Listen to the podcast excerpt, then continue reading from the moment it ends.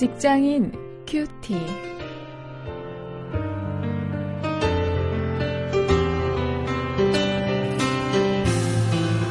여러분 안녕하십니까? 9월 19일 오늘도 계속해서 고린도전서 14장 1절부터 19절 그리고 38절부터 40절 말씀을 가지고 프로페셔널리즘 은사에 대해서 함께 말씀을 나누십니다. 오늘 묵상하실 말씀의 제목은 공동체의 유익을 위한 능력과 은사입니다.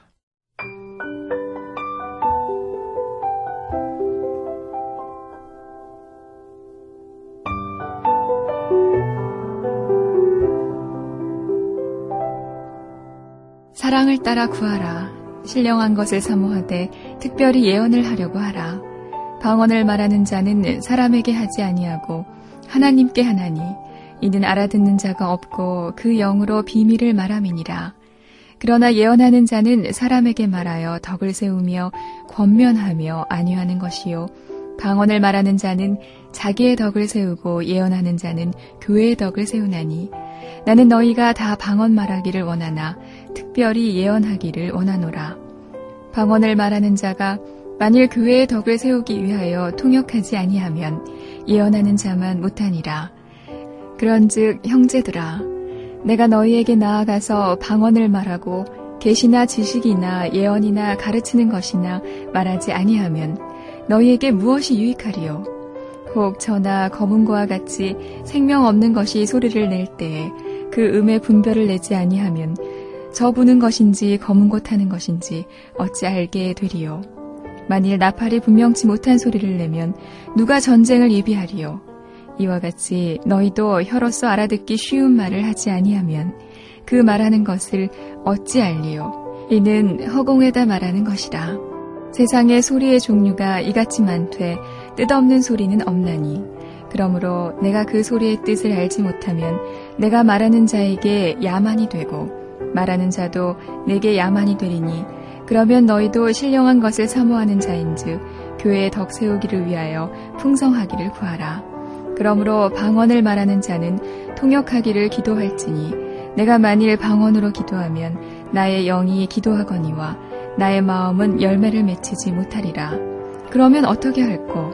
내가 영으로 기도하고 또 마음으로 기도하며 내가 영으로 찬미하고 또 마음으로 찬미하리라. 그렇지 아니하면 네가 영으로 축복할 때에 무식한 처지에 있는 자가 네가 무슨 말을 하는지 알지 못하고 네 감사에 어찌 아멘 하리요. 너는 감사를 잘하였으나 그러나 다른 사람은 덕세움을 받지 못하리라. 내가 너희 모든 사람보다 방언을 더 말하므로 하나님께 감사하노라. 그러나 교회에서 내가 남을 가르치기 위하여 깨달은 마음으로 다섯 마디 말을 하는 것이 일만 마디 방언으로 말하는 것보다 나으니라. 만일 누구든지 알지 못하면 그는 알지 못한 자니라. 그런즉 내 형제들아 예언하기를 사모하며 방언 말하기를 금하지 말라. 모든 것을 적당하게 하고 질서대로 하라.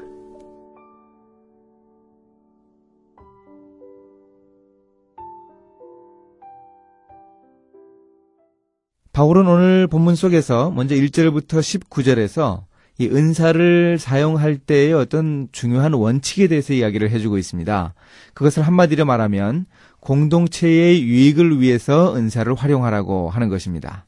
이 12장에 이어서 이 14장에서도 고린도 교회의 은사 문제를 이야기하고 있는데요. 바울은 일단 여기에서 방언하고 예언을 비교했습니다. 아, 물론 이것은 두 은사의 우열을 논하는 것이 아니었습니다. 바울은 이 방언을 만약에 하게 되면 불신자들이 전혀 알아듣지 못하는데 과연 어떤 유익이 있겠는가 그렇게 질문을 합니다. 그래서 이 통역되지 않은 그 방언을 말하기보다는 차라리 알아들을 수 있는 예언을 하는 것이 더 좋다 이렇게 말합니다. 다섯 마디의 깨달은 말씀이 일만 마디 방언보다 낫다 하는 이 비교도 바로 이 공동체의 유익에 핵심이 있다는 것을 알면 쉽게 이해할 수 있습니다.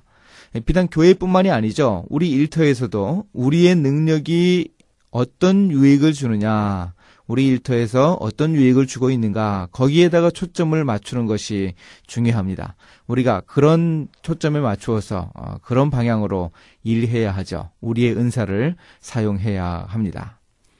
이제 39절 40절에서 이 바울이 얘기합니다. 은사를 더욱더 개발하고 질서대로 그 은사를 활용하라 하는 얘기를 합니다. 이 방언하고 예언을 비교했던 바울은 이 고린도 교인들이 오해하는 것을 방지하기 위해서 다시 한번 이야기했습니다. 아, 이 예언하고 방언을 금하라고 하는 뜻이 아니다. 이 더욱 그 은사를 사모하면서 공동체의 유익을 위해서 애를 쓰고 노력해야 한다 하는 걸 강조하는 것이죠. 그 은사가 정말 바람직한 은사가 되기 위해서는 공동체를 생각하고 그 전체의 유익이 되어야 한다 하는 이야기입니다.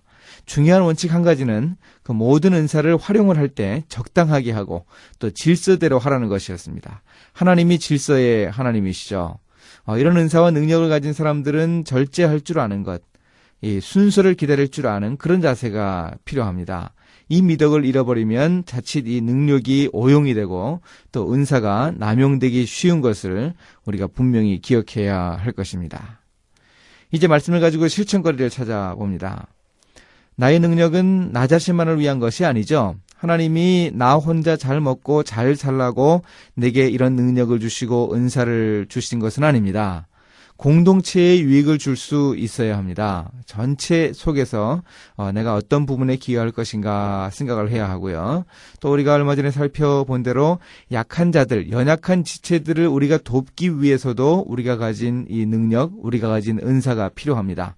어, 내가 가지고 있는 것, 주변 사람들을 위해서 나누어 주면서 어, 우리가 정말 바람직하게 설 수 있어야 하겠습니다. 이제 함께 기도하시겠습니다. 하나님, 사람들이 자신의 능력을 최대한 발휘해야 돼. 함께 공동체를 세울 수 있는 팀워크로 발전할 수 있어야 하겠습니다. 일터에서 적당하게 질서대로 능력을 활용해서 최대의 효과를 얻을 수 있게 해 주시기를 원합니다. 그런 지혜를 제게 주시옵소서. 예수님의 이름으로 기도했습니다. 아멘.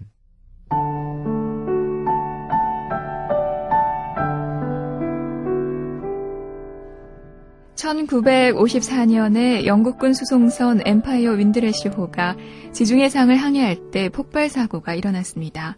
그 사고로 보일러실에서 승조원 4명이 죽었습니다. 불이 계속 번지자 선장은 하선 명령을 내렸습니다. 1515명이 승선한 상황에서 구명 담당관이 군인 가족들인 여성과 아이들, 그리고 노인들의 순서로 구명정에 태울 때까지 병사들과 선원들은 명령받은 대로 전혀 요동하지 않았습니다. 젊은 병사들을 태우고 난 뒤 300명의 병사와 선원들은 선상에 남았습니다. 구명 담당관은 그들에게 옷을 벗고 물로 뛰어내리되 구명정 가까이 가는 것을 금했습니다. 마지막으로 선장과 구명 담당관이 배를 떠났죠. 얼마 후 화물선 한 척이 지나다가 그들을 모두 구출했습니다. 질서의식과 자제력은 놀라운 일을 가능하게 합니다.